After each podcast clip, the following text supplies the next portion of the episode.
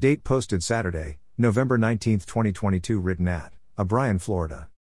Scripture from 2 Kings 5:10 12 translation. The message, MSG Bible text. 10 Elisha sent out a servant to meet him with this message Go to the river Jordan and immerse yourself seven times. Your skin will be healed and you'll be as good as new. 11 to 12 Naaman lost his temper. He spun around saying, I thought he'd personally come out and meet me, call on the name of God, wave his hand over the diseased spot, and get rid of the disease. The Damascus rivers, Abana and Pharpar, are cleaner by far than any of the rivers in Israel. Why not bathe in them? I'd at least get clean. He stomped off, mad as a hornet. Application Throughout the Bible, we are told of many things God did, that the people impacted, could never have thought of. Having never rained before, God had Noah build a boat to preserve the life of those God chose to save from drowning. Who would have thought? During their wilderness travail, the Israelites were brought to a point where they couldn't turn back without being eliminated by the Egyptian army, yet on ahead they faced the Red Sea. But God's mighty hand made a way where there was no way for his people to cross on dry land, and the same miracle served to eliminate the Egyptian army that was in hot pursuit. Who would have thought? Word had gotten out about the miracles brought about through the prophet Elisha, so Naaman didn't hesitate to travel in order to present himself to Elisha for healing.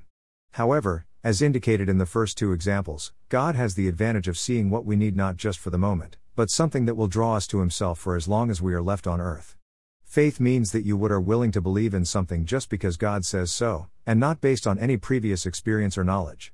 Noah and his people had never seen rain before, but Noah was obedient to God's command anyway. The Israelites had never heard of bodies of water being separated before, Yet they chose to believe that the same God who showed them the parting of the waters, he would also keep them back while they obediently followed his command through Moses to cross over to the other side. Naaman felt like he was special, and as such, Elisha would methodically perform a personalized miracle on him in grand form.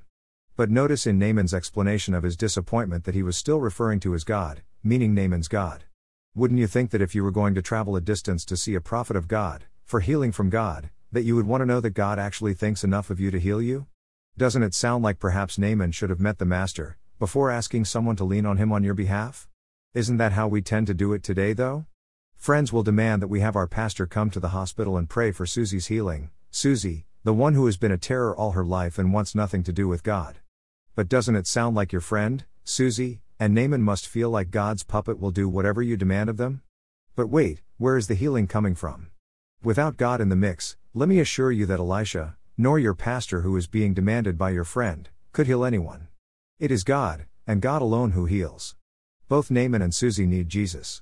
Yes, he may choose to heal their physical bodies, but what Jesus is really after is their heart, soul, and mind, for then he could save them for all eternity and present them to the Father in heaven as a blood washed child of the one true God. Let's show by example that we could follow God's instructions exactly. Perhaps others will then see the love and mighty works of God in our lives and want to know Him also.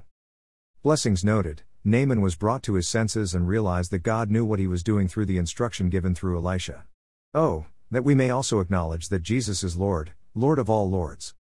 Prayer Thank you, Jesus, for not giving up on us, even in our stubbornness, disobedience, and especially when we feel like we know it all, like Naaman.